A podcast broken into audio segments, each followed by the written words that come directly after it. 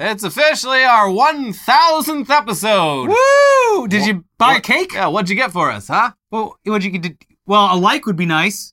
Maybe clicking the join button. We don't usually ask right up front, but it is our uh, 1000th episode and our fifth channel birthday. In lieu of gifts, Yes. uh, please uh, like the video Thank you. and subscribe if you haven't. Uh huh. And if you're feeling extra generous, you know what to do. Yeah. But uh, we'll tell you now what the news universe got for us as a gift. Uh, more fucking submarine news. I can't believe it. So yeah, the OceanGate Titan saga might be over with the submersible found to have violently imploded not long after making its way down to the Titanic. But the post-mortem on this completely avoidable, senseless disaster continues. And while it's unclear if it's even possible to ever know the exact reason that this tiny submarine and everyone on it were vaporized in the blink of an eye, it's certainly no mystery, as evidenced by the seemingly endless documented examples of deceased OceanGate CEO Stockton Rush practically bragging about his shitty submarine being dangerous as fuck uh, that have been surfacing in the past few days and continue to surface. Well, that's one thing surfacing. The only thing that's surfacing. We go we go over everything that's happened and been revealed so far in this story in our previous three episodes this week. It's a saga. It's a so saga. The, the most damning evidence that this submarine was bound to get a bunch of people killed at some point keeps on coming, though. It, it somehow keeps getting worse. More stuff keeps popping up, and it's like, wow, that was bad. But this email's worse. Yeah. Or this document's worse. Half of it was just sitting there in plain sight for Yeah. anyone to see. It's just now we know. Yeah, uh, hindsight is 2020. Uh, here's more from the BBC. Warnings over the safety of Ocean OceanGate's Titan submersible were repeatedly dismissed by the CEO of the company, email exchanges with a leading deep sea exploration specialist show. In messages seen by the BBC, Rob McCallum told OceanGate CEO Stockton Rush that he was potentially putting his clients at risk and urged him to stop using the sub until it had been certified by an independent agency. Mr. Rush responded that he was tired of industry players who try to use a safety argument to stop innovation. the tense exchange ended after OceanGate's lawyers threatened legal action, Mr. McCallum said. I think you are potentially placing yourself and your clients in a dangerous dynamic, he wrote to the OceanGate boss in March 2018. In your race to Titanic, you are mirroring that famous catch cry She is unsinkable. And he basically said as much in a video interview with CBS Uh, uh-huh. after that. Uh, well, it sounds like you hate innovation. See, what you guys are doing, not innovative. What I'm doing is innovative because uh, people don't die on your subs. People get fucking vaporized. He heard he Red he, mist. He heard uh, Silicon Valley. He said, "Move fast and break things," and he took it literally. Move fast and kill people. Mm-hmm. Uh, it continues. In the messages, Mr. Rush, who was among five passengers who died when the Titan experienced what officials believe was a catastrophic implosion on Sunday, expresses frustration with the criticism of Titan's safety measures. We have heard the baseless cries of, You're gonna kill someone, way too often, he wrote. I take this as a serious personal insult. Jesus. Ego. Mr. McCallum told the BBC that he repeatedly urged the company to seek certification for the Titan before using it for commercial tours. The vessel was never certified or classed. Until a sub is classed, tested, and proven, it should not be used for commercial deep dive operations, he wrote in one email. I implore you to take every care in your testing and sea trials and to be very, very conservative, he added. As much as I appreciate entrepreneurship and innovation, you are potentially putting an entire industry at risk. In his response a few days later, Mr. Rush defended his business and his credentials. He said OceanGate's engineering focused, innovative approach flies in the face of the submersible orthodoxy, but that's the nature of innovation. What a fucking dick. What an idiot. R.I.P. Bozo. Just that guy, by the way. Yeah. He Yeah. he got a bunch of people killed Yeah. for you, very obvious reasons. you don't now. have to cry for the other passengers, but uh, they did get kind of hoodwinked. It's like they. I mean, as dangerous as it would have been just at face value, it was so much more dangerous now that we know the fucking facts. Yeah. And as we've learned, basically every other player in the deep sea submersible community has been predicting something terrible would happen with OceanGate for the past five years, with more than three dozen industry experts signing a letter to OceanGate begging them to stop, all the way back in 2018. The key points of contention seem to have been OceanGate's refusal to have a classing agency inspect and certify their submarine, and OceanGate's deci- decision to build its submarine out of carbon fiber instead of metal.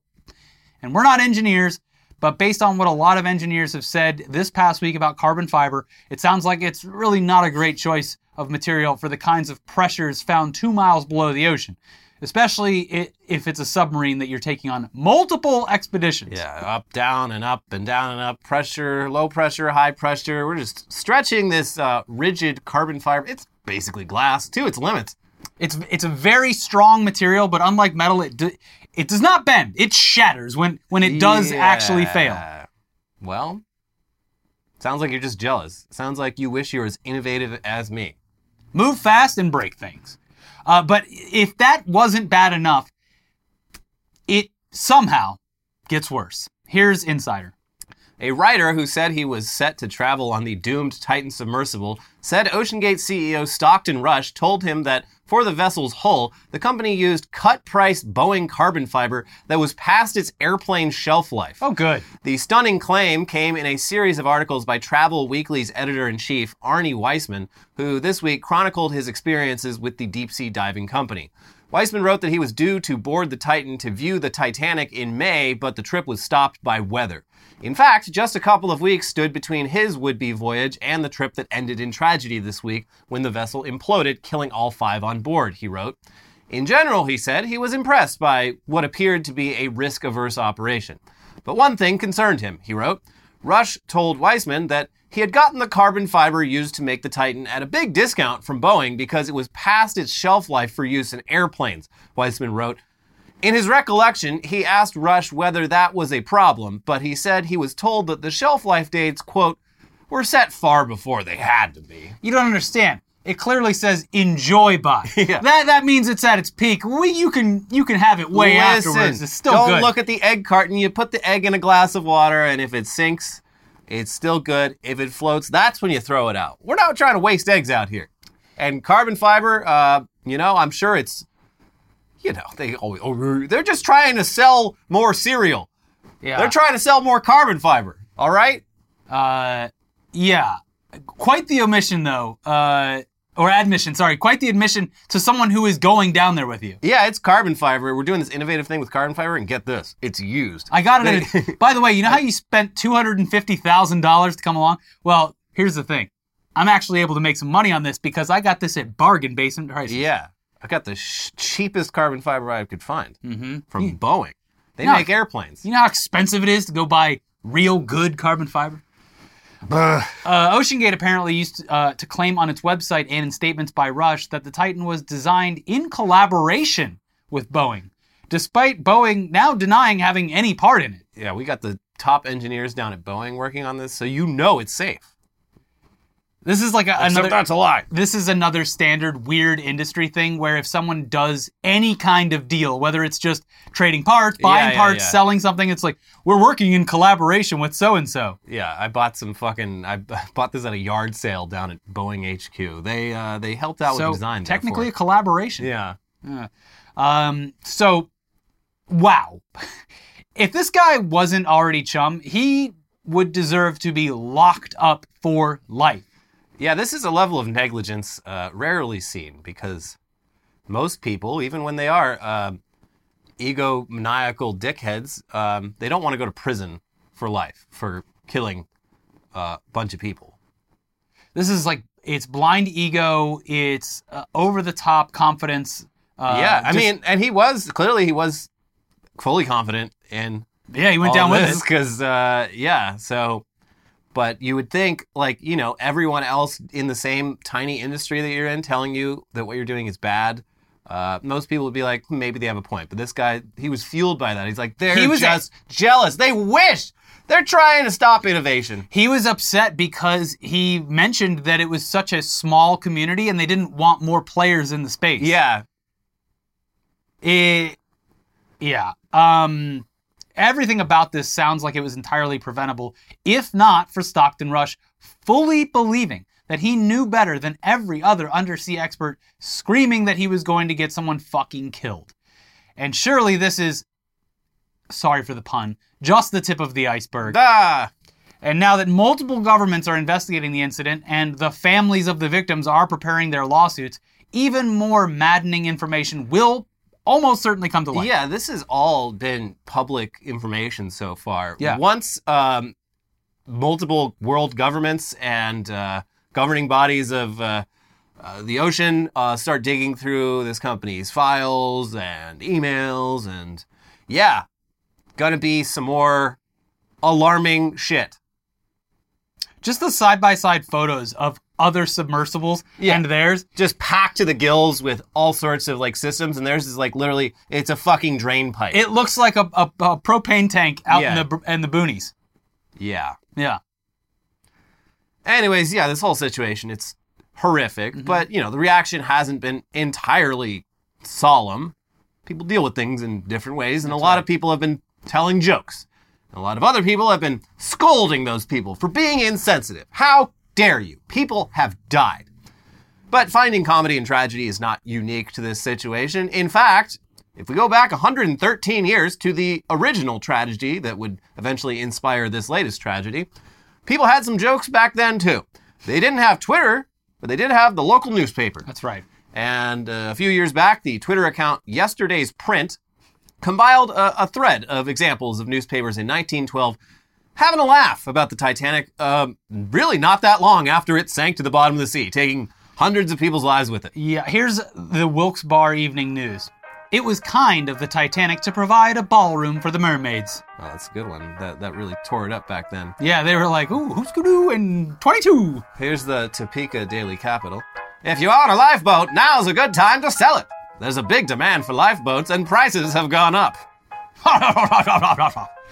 the Jewell County Republican. One of the beauties of aviating is that there are no icebergs floating in the sky. Yeah, because that shit was brand new back then too. Like, oh, aviation, it's so dangerous. It's like, well, Nothing bad will ever happen to our beautiful dirigibles.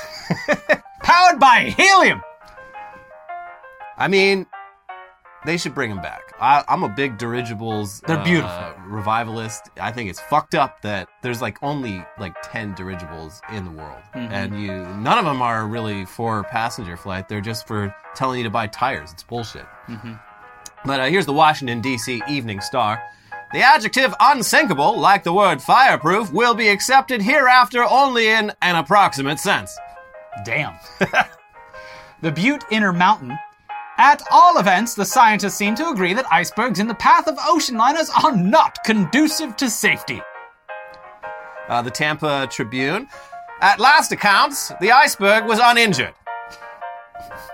Da da da da da da. Iceberg is undefeated. the Topeka Daily Capital. We confidently expect the senatorial investigation to establish the fact that passengers on the Titanic who were not rescued are dead. And that's all we do expect. Uh, yeah, and then there's there's a lot of interesting like meta commentary in these clippings. Uh, like apparently, a lot of people wrote poems about the wreck of the Titanic that were published in the ensuing weeks. We kind of saw this with 9/11 too, where like it took a little longer, but just a lot of artists making Country song- songs. Yeah, a lot- I that happened in poetry after the Titanic, Mm-hmm. and people very quickly got tired of them uh, in a way that's very relatable Yeah. to uh, the modern time. Uh, here's one. A number of amateur poets over the country persist in making a bad matter worse by trying to put the Titanic disaster into verse. Was did they try to rhyme that? Uh, probably not, but Wow, it, they bars. did. They did, yeah. If the people on the Titanic had known what the poets were going to do to them, maybe some of them would not have cared to survive. The horror of the Titanic disaster is not yet over. The poets now are breaking loose in fearfully and wonderfully constructed sentences. Humane societies ought to offer prizes to all poets who will abstain from writing about an ocean liner whose name began with a T. One of the poems about the Titanic disaster says, There are no icebergs in heaven. and the Kansas City Star remarks that there are no icebergs in the other place either. Wow. Um, also, I would assume no ocean liners up there Yeah. or down there. yeah. Well, there's a river down there. The river Styx. Mm-hmm. Get those pennies. Another recurring topic seems to be the fact that every Titanic survivor's version of events included them being on the very last lifeboat, and how that simply could not possibly be true. The number of person who left the ill-fated Titanic in the very last lifeboat already promises to exceed the number of people whose ancestors came over in the Mayflower. Yeah. This is another thing that people used to claim a lot of. I was on the last lifeboat. Huh. Wow. So you I barely got on. I had to push a child off that lifeboat. it would I would that would be something I wouldn't exactly brag about because Yeah, you are You would inherently have to like screw someone else over to yes get on that lifeboat. you yes you are witnessing the immediate death of Yeah. other people because It of you taking up space. At first glance, it does make your story a lot more dramatic, although it doesn't really need to be that much more dramatic. But No. yes, it does raise questions about how you managed to get on that final lifeboat while Yeah. others did not. I would be like, look, I was on like one of the first five. We had no idea that Yeah. there was not going to be enough room. Yeah. I was like, look, I just walked up, they put me on there. I didn't ask questions. If you're on the last one, especially if you're a man, like 18 to 40, Everyone's just yo, what the? F-? And the last lifeboat, you say, I'm all, I'm all she's got. Uh, yeah, seems a little sus, as Yeah. uh, the kids would say. I do like, and I guess back then everyone was just like, listen, I'm as American as they come. My ancestors came over on the Mayflower. And that was just a thing people would say. Yeah. To, but like, if there's no fucking way that all of your ancestors were on Listen, the fucking Mayflower. I come from a long line of assholes. My Yeah. dad was the last one on the lifeboat of the Titanic. Uh, here's another one. It would be interesting to know how many times the last boat left the Titanic, since, according to their stories, most of the survivors escaped in it. Wow. Must have been a big lifeboat. The number of passengers who were rescued in the very last boat of the Titanic now nearly reaches the sum total of the army of tourists who had intended to sail on that vessel, but changed their minds at the last moment. And uh, yeah, that was uh, another thing. I guess a lot of people were like, "Oh yeah, I was gonna be there." Totally gonna be there." You saw that a lot with 9/11 too. Yeah. It's like, oh man, it's a good thing I woke up late. And like, at least a few of those later turned out to be Steve Rannazzisi type stories, where it's like, no, I've been telling the story a long time. and- okay, well, I, I looked at the flight. It was one of my options.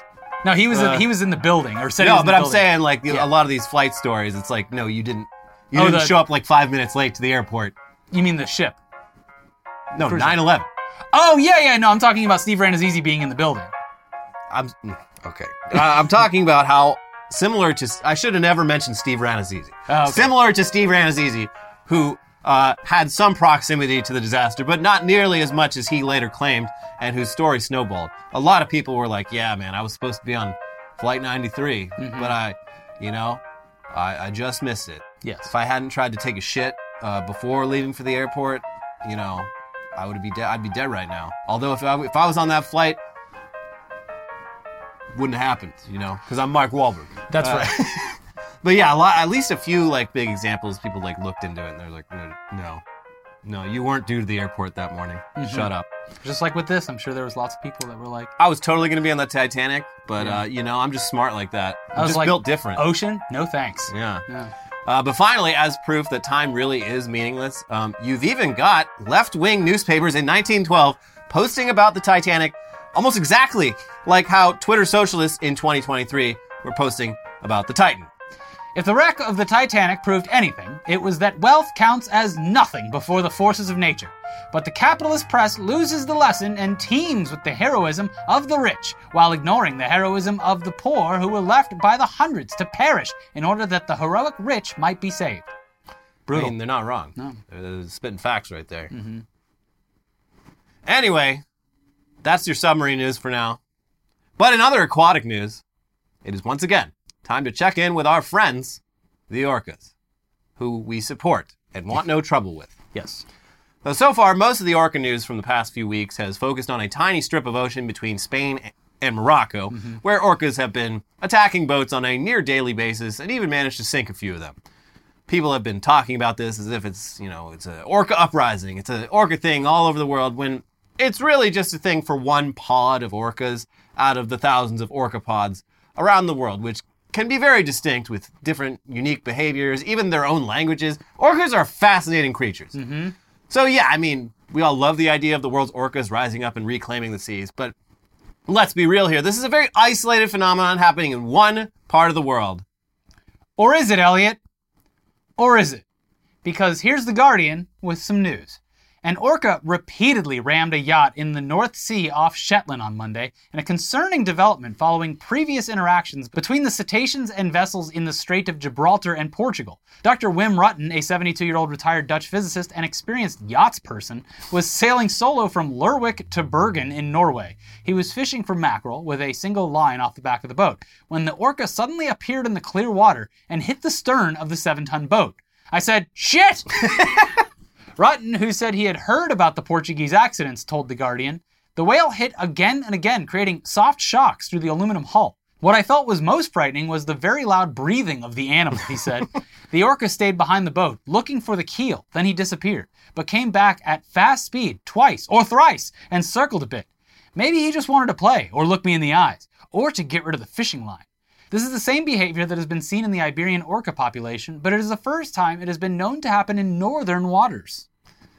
It's because the orca probably saw what they were doing to horses over on those Shetland Islands and was like, Mm. what the fuck is that? That is a tiny ass horse Well, with as- a lot of hair. What are you doing? As we're learning, the ocean, sound travels very easily in the ocean, so they You might be see- talking. You guys ever heard of a Shetland pony? You're not going to believe this. Get up We- here and look we at have this. to kill whoever whoever invented this. Yes. So yeah, I mean, the Strait of Gibraltar and the Shetland Islands are about 2,000 miles apart. They are not close, and this is unusual behavior for orcas. It has to be taught and learned. This is not something that naturally happens. It all started with that white Gladis. Yeah. Uh, so yeah, it's pretty odd that orcas in the North Sea just decide to start ramming boats not long after orcas in, in the Mediterranean start ramming boats, uh, especially considering that the ones down by Gibraltar haven't left the area.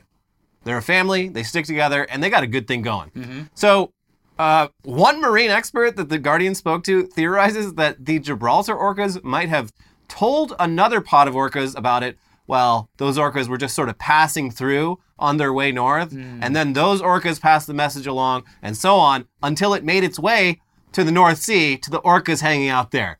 Yeah. Great. Um, cool. Love it. Yeah, so I mean, orcas, they don't have the internet, at least not in a way that we understand, but they can still get the word out, which is fucking wild. And yeah, if that's what's happened here, that is awesome. Good for them. It's it's amazing. Nature is amazing. Can't wait to see this all play out and continue to do so. If an orca in Gibraltar got a message all the way up to the North Sea about how cool and fun it is to break boats, yeah. you know, let them do it. Mm-hmm. They're better than us. We'll check in next week with more orca news and see how this is evolving. It would be fucking wild if this were to just like spread like a like a social virus where just a, a game of orca telephone. Just the seeing an orca now is like an open threat to humans. Uh yeah. If you're out on the ocean and you see an orca, I, I would be hesitant to to mess with it at all. Yeah, no, I don't want Just any leave trouble. the area. Uh, you probably bring some fish with you in your pocket. Throw And- them off your trail. And a sail, just in case you get stuck. They rip the, the motor off. Oh yeah, that too. Yeah, it's uh I don't want no trouble, but see I avoid all of this by staying here on land. Got my land legs.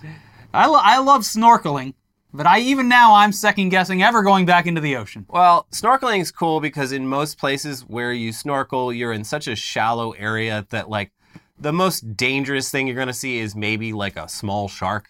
Yeah, but they're not gonna hurt you. You're like you're up here on the surface and like like four or five feet below you is. I- coral. I, You go down. I even- go down. Okay, but like it's uh it's I've been threatened by the ocean for my entire life. When it, growing up, I had to learn to shuffle my feet getting into the ocean so that you wouldn't get stabbed through the leg by a stingray. It's called the stingray shuffle, and you got to do it in Florida. And also, you got to watch out for jellyfish, and of course, uh, the undertow, which will just take you away. Uh, this doesn't sound fun at all. We But it is fun when we didn't have far. that here in California. We just had the dirtiest fucking water in the United States. You, I, I feel like as far as like currents go, it's far more dangerous here. Uh, yeah, no, I, I remember as a kid getting caught in uh, some very moderate rip currents, and it is terrifying. You, yes, you do. You just go wherever Yeah. wherever it wants you to go. Yeah. Yeah. Yeah, At least on the Gulf Coast of Florida, yes, that does and can happen, but uh, relatively calm compared to the actual oceans. Still, though, Stingray Shuffle. In any case, I'm staying on land. I like it right. better here. Also, the Pacific, way overrated. It's fucking freezing. Oh, yeah, ice cold. Ice cold. You, the water's murky. You can't see anything. Stay on the beach Yeah, beautiful. and uh, watch out for needles and glass. Okay. I will. But now let's check in on what's going on here on dry land where it is safe and good. Uh, we've got a, a couple news stories this week about how comically shitty it is to be a worker in this country, starting with a real doozy of a story that involves just about the wackiest labor law violation we've ever heard of. It's, it's going to make you mad, but it's going to make you laugh. And make you think. Uh, so, here's the Washington Post. The owners of a Northern California taqueria chain will pay $140,000 in back wages and damages after federal investigators found they used a fake priest to elicit confessions of wrongdoing from their employees, the Labor Department announced this month. Labor officials began looking into allegations that employees weren't being paid overtime wages at the Sacramento area chain, Taqueria Garibaldi, in May 2021.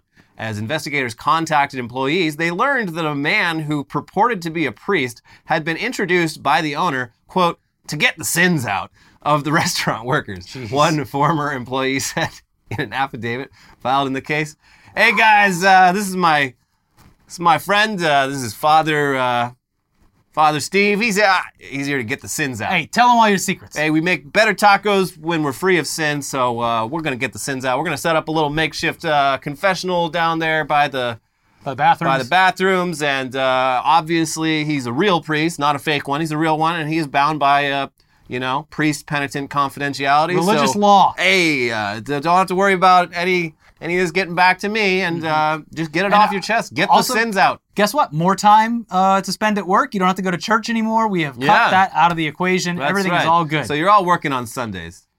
Give me you- you 10 get Hail all- Marys and uh, 10 carne asada tacos. Yeah, Father Steve here has all your religious needs taken care of so you can work even more than before. Yeah. And yeah, you're going to go a little bit over 40 hours a week, but we're going to we're going to take care of that, aren't we? Yeah, we'll knock some of those Hail Marys off. Yeah. There you go. Well, the reporting continues. The priest began the meetings with a prayer. Labor Department investigator Raquel Alfaro testified last year and then asked the employees whether they were loyal to owner Eduardo Hernandez and whether they had ever stolen from him. As soon as the confession started, I found the conversation to be strange and unlike normal confessions, where I would tell a priest about the sins I wanted to confess, former employee Maria Parra said in her sworn declaration.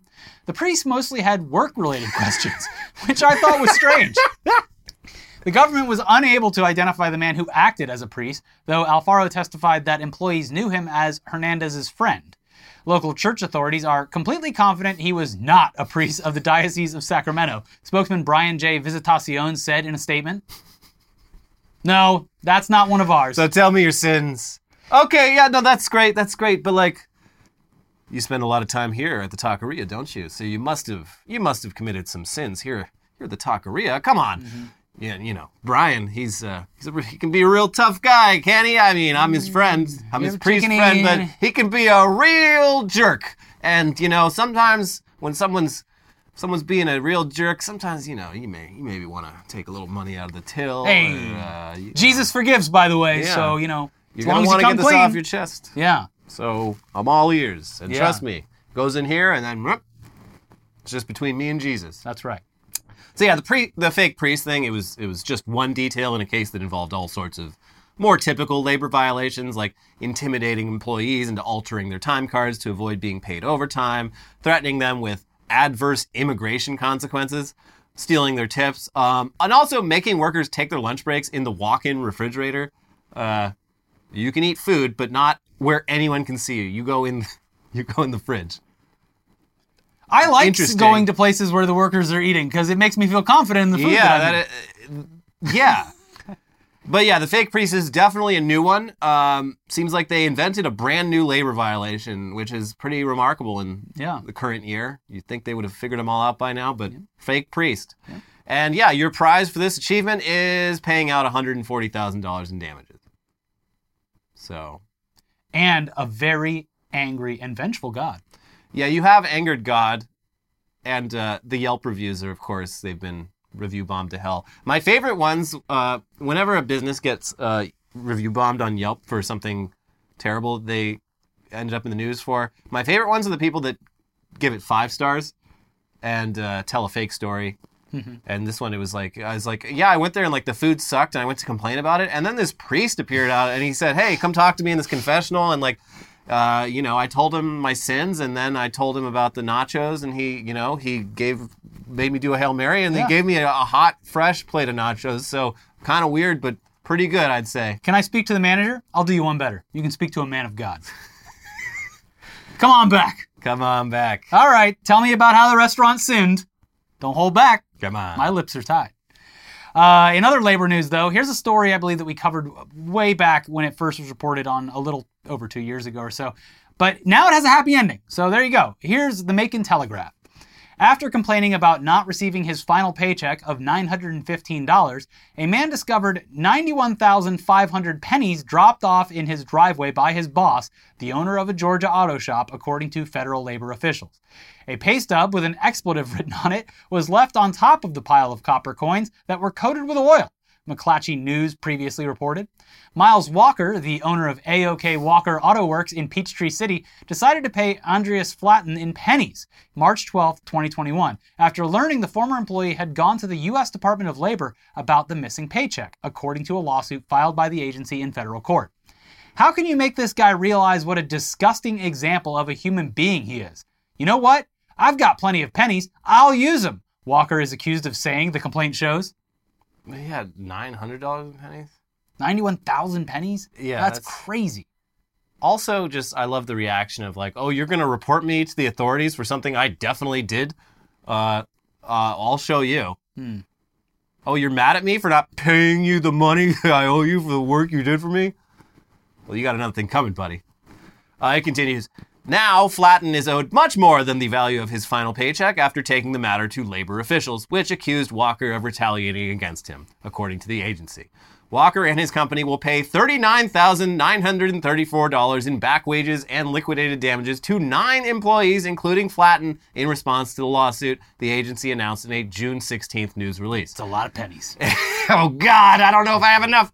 An investigation by the Department of Labor's Wage and Hour Division found that in addition to retaliating against Flaten, the former employee and eight other workers weren't properly paid for working overtime, officials said. Flaten will be paid $8,690 in back wages and liquidated damages as part of a federal judge's consent judgment issued on June 13th, which resolves the case, court records show. Workers are entitled to obtain the wages they earned without fear of harassment or intimidation, Wage and Hour Regional Administrator Juan Coria in Atlanta said in a statement. So here's a pro tip for all the business grind set people watching. First of all, don't violate labor laws. I know it's no fun, but you need to actually pay your employees what they're owed on time. But secondly, if you do manage to fuck that up somehow, don't try pulling some retaliatory stunt that's absolutely going to end up in the news, go viral online, and then the, the, the labor department's already looking into you. They're going to start looking a lot closer if you do this kind of stuff and are making it very clear that you are, in fact, this type of person, the one who habitually violates labor laws. Yeah, um, this if I had to work for the government, this would be the this would be the department I'd want to work in. Yeah, some of the I stuff would is this. I would wake I would get up out of bed every day motivated to uh, punish uh, these types of people. Yes. This the, uh, it reminds me of the uh, the fun one, the uh, McDonald's monopoly investigation. Oh, yeah. Where the guy was like, you know, just on the side, I'm gonna be looking into this because this is this seems a little suspicious. Yeah, I love McDonald's and I love being an FBI agent, but something stinks here. Yeah. Hmm. Investigating's fun. But uh, here's the thing about labor laws um, they are very important, but sometimes something that feels like it should be an obvious labor law violation is, in fact, totally legal. For example, if you're working a construction job, you gotta stay hydrated, obviously, especially if you're working somewhere that gets really hot, like, I don't know, Texas. You really don't want people operating heavy machinery passing out from dehydration. It is hazardous to them and to their fellow workers' health, and it's also just it's bad for business if someone's fallen asleep at the wheel of a steamroller. Yeah. However, Texas Governor Greg Abbott disagrees. Uh, for too long, construction workers have been coddled like babies with their precious water breaks, costing their employers countless billions thanks to their laziness. Well, enjoy that last sip because it's the last one you'll be getting for a while. Here's the Texas Tribune. In a week when parts of the state are getting triple digit temperatures and weather officials urge Texans to stay cool and hydrated, Governor Greg Abbott gave final approval to a law that will eliminate local rules mandating water breaks for construction workers. House Bill 2127 was passed by the Texas legislature during this year's regular legislative session. Abbott signed it Tuesday. It will go into effect on September 1st. Supporters of the law have said it will eliminate a patchwork of local ordinances across the state that bog down businesses. The law's scope is broad, but ordinances that establish minimum breaks in the workplace are one of the explicit targets. The law will nullify ordinances enacted by Austin in 2010 and Dallas in 2015 that established 10 minute breaks every four hours. Oh, wow. So that construction workers can drink water and protect themselves from the sun. It also prevents other cities from passing such rules in the future. San Antonio has been considering a similar ordinance. Texas is the state where the most workers die from high temperatures, government data shows. At least 42 workers died in Texas between 2011 and 2021 from environmental heat exposure, according to the U.S. Bureau of Labor Statistics. Workers' unions claim this data doesn't fully reflect the magnitude of the problem because heat related deaths are often recorded under a different primary cause of injury. And not taking 10 into minutes account, of drinking water every four hours. This is a fucking outrage.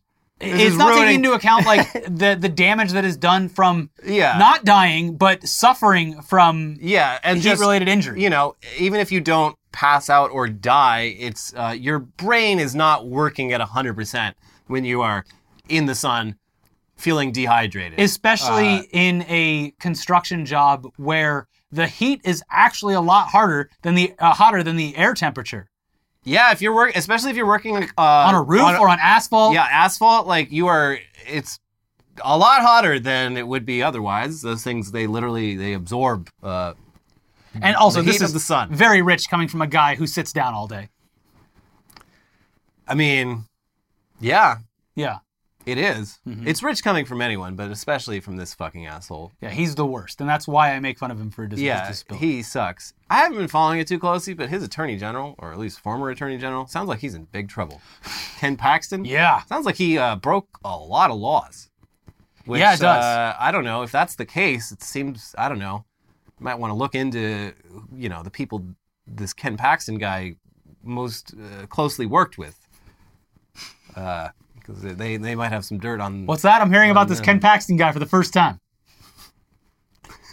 Hold me closer, Tiny Dancer. Yeah, So yeah, that's great news for anyone working construction in Texas. Um, at least you know the law doesn't kick in until September. You can enjoy one last summer of not worrying about dying a totally preventable death doing your already inherently dangerous job. well, September is also a very hot. I know. Uh, but yeah, look, this is the kind of innovation and business friendly atmosphere that is luring businesses and families from across the country to the Lone Star State. So uh, there should be no shortage of new construction jobs for you to die of thirst at. We got we got housing to build, we got offices to build, um, we got workers to kill. If only there was some giant news dominating symbolic thing that just happened where you risk the lives of anyone involved because of your your eagerness to innovate, break rules and put people at risk. Well, what so what Stockton Rush was doing was heroic. What these workers are doing by taking their water breaks every four hours is completely disrupting. Yeah. Uh, you know, they're disrupting everything. Like we, we used to build things in this country. Now all we do is drink water. I guess. It's Yeah. it's not right. this is insane. This is Yeah, a what are you basic doing? human need. What the fuck are you doing? This is so stupid. This is ghoulish. And uh, yeah, like the people supporting it, they're like, uh, well, you know, OSHA should make the rules. And like literally, OSHA's official stance on this is like, no, this is a bad idea. Like, uh, the local communities would know best how, uh, you know, how to enforce these kinds of things, being that weather is different in different places. And, Yeah. uh, also, it's not really that hard to schedule uh, a work day. Uh, like they're acting like, oh God, we showed up to the job site and then we found out, oh no, the workers need water every four hours and like that just ruins everything. How are we gonna do this? It's like, shut up, shut the fuck up, stop being a baby. This is going to end very poorly, and uh, people are going to die as a result Well, of it. that's fine. You know, for every Texan that dies of a preventable death on the job, two more new Texans move in because everyone wants to live in Texas. Yeah, but those people that moved in are just Republican podcasters. Everything's bigger in Texas, including the amount of preventable death. Chastise people for making jokes on Twitter all you want, but Governor Greg Abbott is telling construction workers they can't drink water. He's a bad man. Hmm. So we do have the headlines half of this show coming up next, but first, this episode is sponsored by Athletic Greens. We both take AG1 by Athletic Greens every morning because it's not only the easiest possible way to make sure you're getting all your daily vitamins, it's also great for keeping that gut nice, healthy, and regular. AG1 is just one scoop of powder in water and it tastes great and it makes you feel good too. AG1 has all your key health products like multivitamins, minerals, pre and probiotics, and more, working together as one. It's made with 75 super high quality vitamins, minerals, and whole food sourced ingredients that deliver benefits like mood, immune system, and sleep support, sustained energy, and so much more. AG1 is daily nutrition made really simple. With just one scoop, I get the nutrients and gut health support that helps my whole body thrive and covers all of my nutritional bases. AG1 has quickly become just as important as that first cup of coffee for me. So if you want to take ownership of your health, today is a good day to start. Athletic Greens is giving you a free one year supply of vitamin D and five free travel packs with your first purchase. So go to athleticgreens.com slash weird or click the link in the description below. That is athleticgreens.com slash weird. Check it out. And this episode is sponsored by Box of Awesome. Uh, one of my favorite things about getting a Box of Awesome from Bespoke Post every month is how it sneaks up on you. You forget that it's coming, and then one day, boom, on your front door. A gift for The, me? the best box you'll open all month, Yeah. filled with carefully chosen gear from the best small brands around the world. Let's see what we got this month. Uh, we got throwing knives, Yeah. a little holster. I got this uh, this really really nice sushi set with a, a like a sample of a bunch of soy sauces.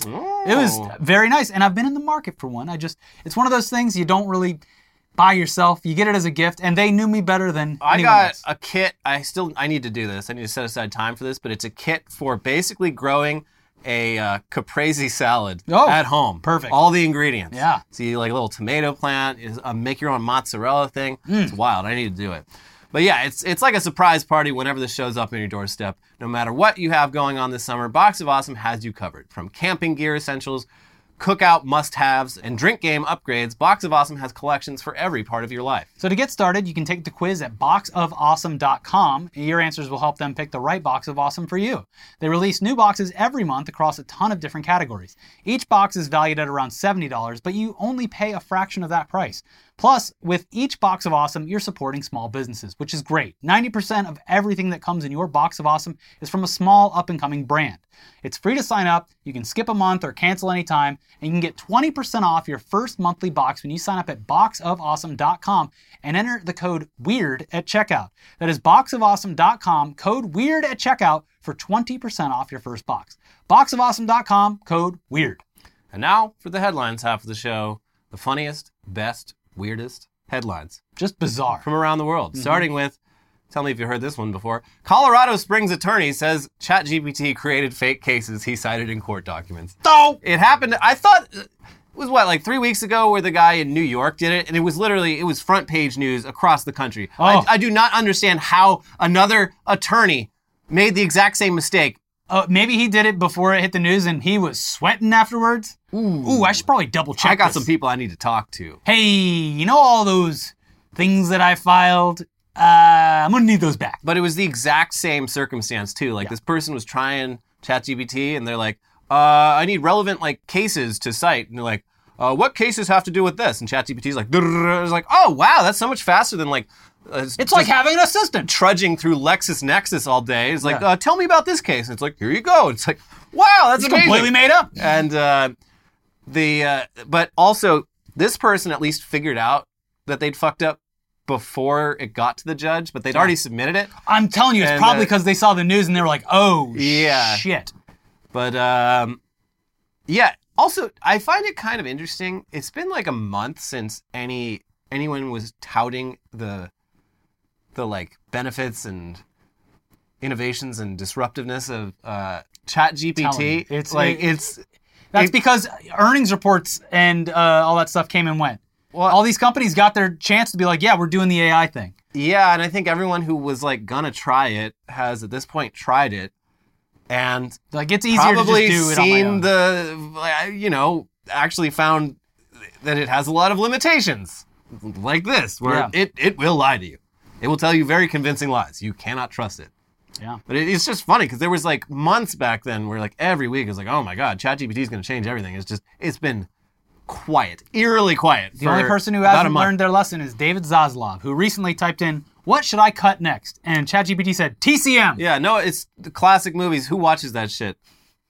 I, I just That's, love it. it's fucked. I, I let yeah. everyone in the industry is like, no. it was like Spielberg, Scorsese, and um, Paul Thomas Anderson like got Zaslav in a room. They're like, sit the fuck down. Yeah. we got it. we got some words for you, buddy. Yeah. But uh, yeah, the, the funniest or saddest thing about TCM potentially going away is a lot of people are like, uh, for years I've uh, anytime my parents are watching Fox News, I switch it over to Turner Classic Movies, and they see some movie they haven't seen in 50 years, and immediately just like It's like distracts them. Cocomelon for infants. Yeah. You know, he was uh, he was considered quite a stud back in his day. Uh-huh. What were we even talking about?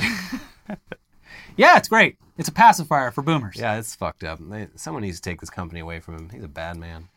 How many times can you fuck up? Well, I guess we'll find out.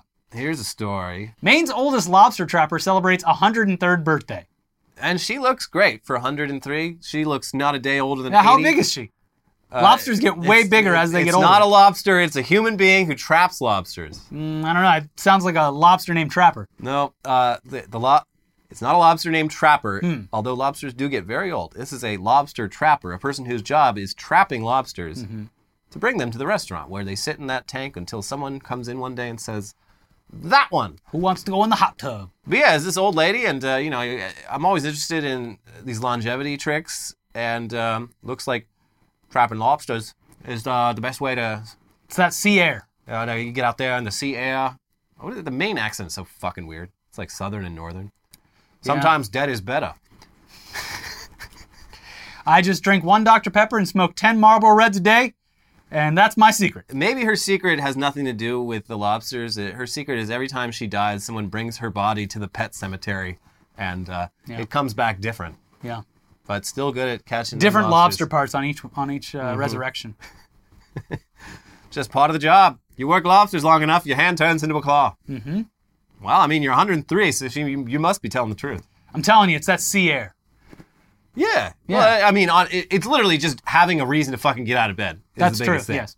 Mobility, Yeah. flexibility, all Mm-hmm. that stuff. Keep them busy. Yeah.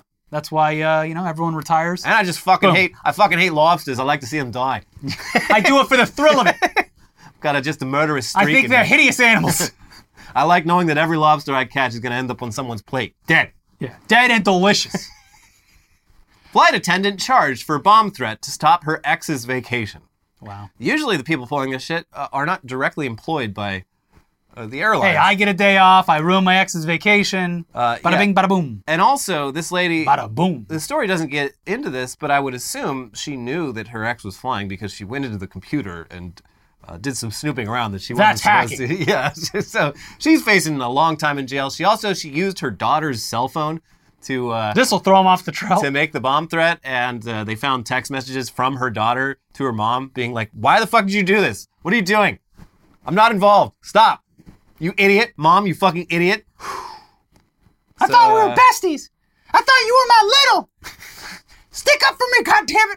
Anyway, this boyfriend's probably this ex-boyfriend probably uh, is probably very validating for him. Yes. I told you guys she was crazy. Uh, I've made the right choice. Yeah. Meteorologist resigns after receiving death threats for climate change coverage. Talk about the weather. Don't talk about the climate. We want weather. What do we want? Weather. What do we not want? Climate. Uh, yeah. Uh, this, and, and this is people are always weird about this, but yeah, most weathermen are uh, they're not climate deniers. They're aware of this, and so when weird fucking weather happens, they're gonna mention like, They're like, yeah, uh, you know This this, is- this heat a- dome that's forming? yeah, this is unusual. This is uh, this is probably from climate change, and uh, yeah, this one guy in uh, somewhere in like the south, somewhere you'd expect this to happen, Yeah. but yeah, uh, would talk about climate change whenever something weird would happen, and uh, people were so mad about it they were threatening his life. The, I want you to fucking die. another reason why Florida is so fucked up, it, they everyone hates the weatherman because there is no possible way in a tiny fucking elongated schlong that is covered by or separated or, or surrounded by two bodies of water Yeah. to accurately predict when rain, Oh, yeah. where and when rain is going to happen. It's a, yeah, it's a it's a meteorological chaos box. yes, and so they're like, "Oh, I thought it was going to rain today." And it's like it's raining fucking 1 mile right there. how are they going to predict the climate in 10 years if they can't even predict uh, where the hurricane path's going to be? So yes, Come they're on. they're and a lot of golfing, a lot of outdoor activities Yeah. ruined by their weatherman. So they're actively hostile towards weathermen, and also, and, and it's because, they, hey, there's a hurricane coming. You should probably get ready. Oh well, nothing bad happened to me this time, so I guess the weatherman's just out to uh, you know spread big government lies. Nothing like, bad happened to my submarine the last like five times I took it down to the Titanic. Shut up, James Yeah, Cameron. they're actively hostile to to weathermen down there. Well, here's some good news. Everybody in the U.S. is getting depressed. CDC says. Uh, tell me something I don't know. Uh, yeah, it's uh, it's not not the happiest time to be alive. I'd say. No. It's it's always so weird when you look up those Hmm. uh, list of like the happiest countries on earth. Well, they have some certain things in common. Um, Yeah. And interestingly, yeah, the the uh, the places in the CDC report that are the most uh, depressed are uh, also happen to be the poorest and most uh, economically depressed uh, parts of the country, where jobs have gone. Places like the Rust Belt, where um, there's just no opportunity. No, there's just nothing. No social safety net. Yeah, uh, uh, you get sick. Terrible you die. education. Yeah, so Yeah. It, it's weird how all the happiest places on earth happen to have a, a robust social services safety net. Rampant drug addiction to cope from the problems, and uh, in lieu of health insurance and proper medical treatment. Uh, a lot of bad things going on. Really weird how uh, the happiest countries uh, are ones that have, uh, you know, very regulated workplaces, and uh, make sure you get a lot of time off. Make sure that your basic needs are met. Sounds like these depressed Americans uh, need to be reminded of a little something called freedom. Yeah. Once they, you know, Go down to the bootstrap factory. bet you're going to be a lot less depressed when you see those fireworks on 4th of July go on boom and being like, that's illegal in every other country in the world except here because Yeah. we have freedom. the freedom to be depressed. That's right. Yeah.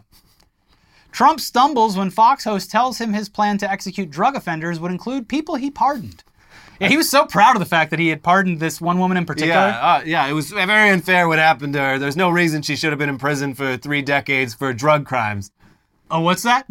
But sir, Mr. President, you you said that uh, all drug offenders should be executed. Well, you know, the thing is, uh, That's the first time I'm hearing about this. His his uh, his the way he weaseled out of this, he's like, well, I mean, the the law it wouldn't be retroactive; it would be for new drug crimes. You see, and that's why the people would who they'd be like, oh, I don't want to do this because I'll be executed. So uh, that that would stop drugs. It really sucks that the best, most combative interview against Trump happened from Fox News. Yeah. And like not even not even because they oppose anything about him, they just don't like his chances and they're hedging their bets. Yeah. That's it.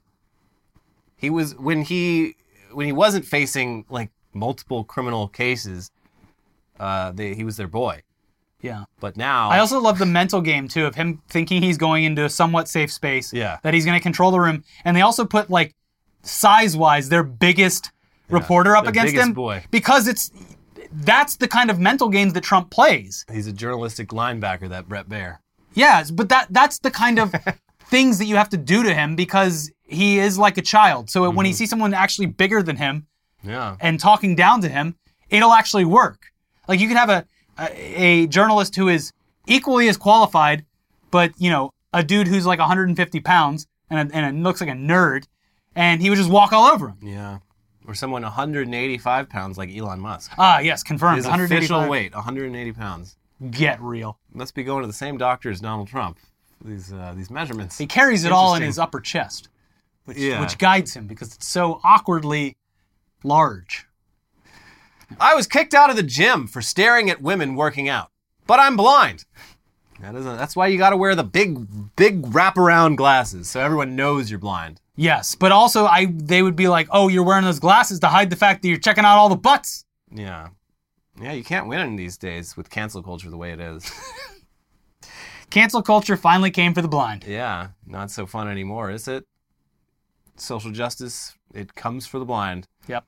Um, yeah, I mean, Well, did they give them the gym membership back? No, this guy. I guess it happened a while ago, but he even had like the cane. He was. He's not like a hun. Most people that are blind aren't 100 percent blind. So he's like, he's like, if you're if I'm standing next to you, I'm talking to you, I can see sort of just where you are, so I know where to look. So yeah, this woman comes up to him, starts yelling at him. He's like, I'm sorry. He's like, look, I have this cane right here, and she's like, oh, all part of the act. That's even more sinister that you would try to keep this Yeah. lie going by he's buying just a like- blind man's cane. He's just like, I, I, this is causing a scene. I'm just gonna go and never come back. And then bumped into things on the way out I mean, to further prove the point. at that point, she'd just be like, see, he's still faking. Wow, pathetic. Committed to the bit. Disgusting. That woman, Marjorie Taylor Greene. Yeah. Yeah. No, she goes to the CrossFit gym. That's right. CrossFit for Jesus, gym. Yeah. Yeah. Students are more willing to do homework when they view their teacher as attractive. I mean, makes sense. We've seen so many studies over the years of just like people treat attractive people better. They listen to them more. Yeah. They have more respect for them. Um, but this this has a lot of potential because in this country we have like you know Teach for America. We need to Teach for America needs to merge with like the modeling agencies, and we need to send the the hottest the hottest teachers to like the most messed up parts of this country, the parts of the country where the graduation rate is fucking dog shit. We need to send models straight out of central casting down to these school districts and get these kids. We got to reach these kids. We got to reach them because they're teenagers and starting to get a little horny. Go on. What we got to do?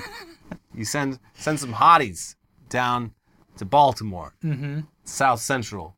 they made a movie about that with Michelle Pfeiffer. Yeah, she was smoke show. Yeah. and it worked, didn't it? I don't know. I've never seen the movie, but I assume it worked. I saw the one with uh, the parody with Jon Lovitz. oh, High School High. I, I did see that too. That was a good. One. High five. I don't remember anything about it, but uh, I I remember laughing. yeah. I was like ten when I saw it, so Yeah, very young. not really. I, it's about high school. I was not in high school yet, but. Uh, I was like, this is what high school is but, going to be like. But you, you mentioned Jon Lovitz. Not Teach for America material. I'm sorry. He's a very talented. Oh, funny man, hello. But that guy, no one's gonna listen to Jon Lovitz. We need like a, They will because he'll he'll punch him in the face like he punched Andy Dick. we need like a Timothée Chalamet type. Uh, Too short. no, but the, the Gen Z love Timothée Chalamet. Oh, okay. Sorry, Gen Z. He's the, he's their kind of twink. Yeah. Send him to the schools. They'll listen. Okay. All right. We need hunks and babes in our nation's worst schools. I'm just letting him talk. hunks and babes to get these kids in line. Got to reach these kids. I would say that teachers in other countries are probably just more attractive because they're healthier. Well, that too. And then, again, going back to the, you know, worst part of the worst part of the countries, uh, you know, probably not the healthiest food. Yeah. Readily you, You got to get in a fucking like truck to cross the street. Yeah. I drive my F two fifty Super Duty Yeah. to teach at this local school Yeah. because I have to fit my lunch in the back, which is ninety nine wings and fifty five tacos. I knew it was coming. God damn it. I didn't even mean to. Florida squatters create Meth Island, complete with four-story treehouse, a welcome center, and a trampoline. Hey, that sounds fun. Yeah, it was an island that's not even occupied. There's like Cool. a bunch of islands near like Daytona Beach that are just sitting there. No one's using them. Great. And these meth heads, it sounds like they uh, th- th- innovation. They did innovation. Yeah. They broke Got a the little rules. commune going on over there. Yeah. Um, and it's like, you know, Florida's got Disney World, Universal, probably a Legoland. And, uh, you Meth know, tho- Island. those are great, but what none of those have is meth.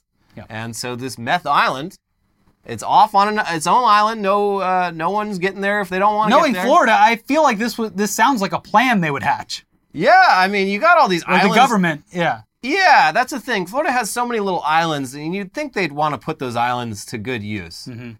We don't have people with leprosy anymore, but like I feel like we can do stuff with islands. Yeah, sure. Got to be something you can do with these islands. Yeah. You're really making a case for your uh, political career. We need to put all the bad students and all the hottest teachers on an island in Florida. Get them to do that homework. Film it. That's how we'll fund the schools with a new reality TV show. And meth. yeah. Hamilton the Hog ties up police officers for days, terrorizing Pennsylvania town. Fastest pig alive.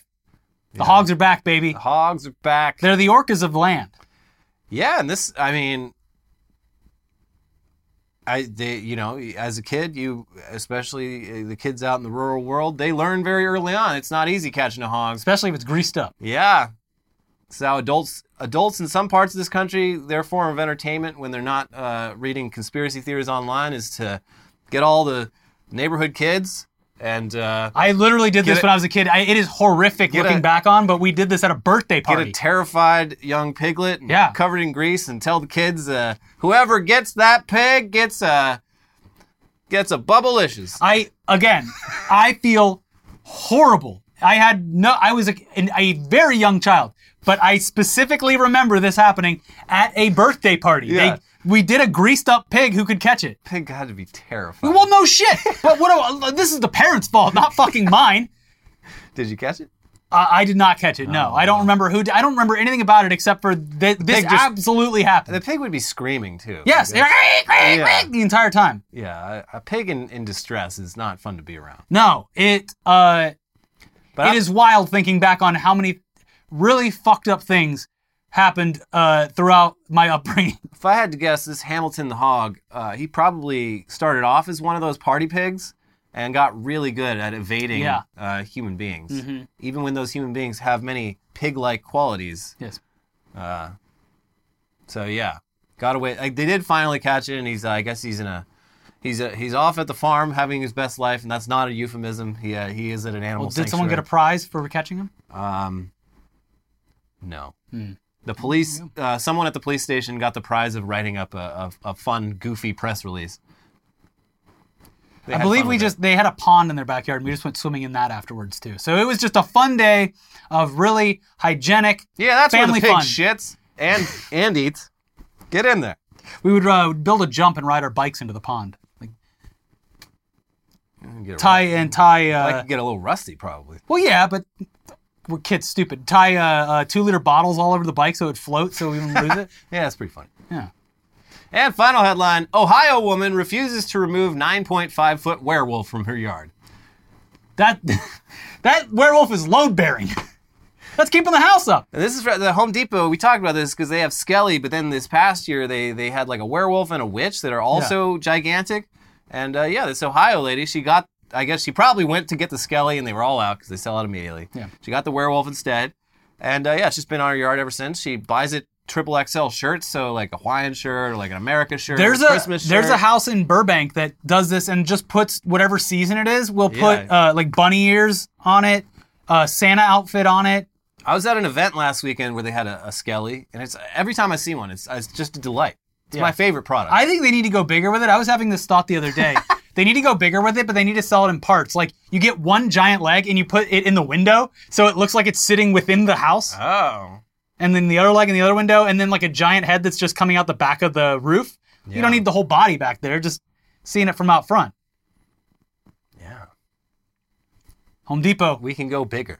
we can we can make Nine things and a half even feet. bigger. Come on, Home Depot. Yeah, and we'll make it out of carbon fiber. That way, it never breaks. That's right. Safest material around. Safest on earth. Slap. Boom. Anyway, that's our 1000th episode. Wow. Um, very exciting stuff. The world might be ending. Russia is going through a coup, I guess. Boom. Hard to follow the news because Twitter sucks now. And We'll be uh, back on Monday, or we won't. We'll Yeah, see. Uh, we'll, we'll let you know about this uh, Russia news. Crazy things happening out there, folks. Stay Yes. safe, I guess. Um, Fourth of July is fast approaching, so if you do hear explosions, the chances are in this country it's probably just fireworks. in my neighborhood, It's already started, yes. Mm-hmm. Absolutely. Good lord. Yeah. Uh, well, anyways, that's our thousandth episode. Please hit the like button. Uh, let's get it to fifty thousand likes. Let's do it. Let's get two hundred fifty thousand subs. Uh, click the join button. Leave us a tip. I don't know, whatever you want. It's a thousand. Whatever the hell you wanna You do. celebrate however you want. Okay, we're gonna go enjoy the weekend. That's what we're gonna do to drop celebrate. drop your confessions down in the in the comments We will not tell the boss. between you and me. Yeah. All right. Well, uh, we'll see you soon. Hopefully, the world isn't ended by then. New uh, other videos over here. We'll see you soon. Bye bye. Bye.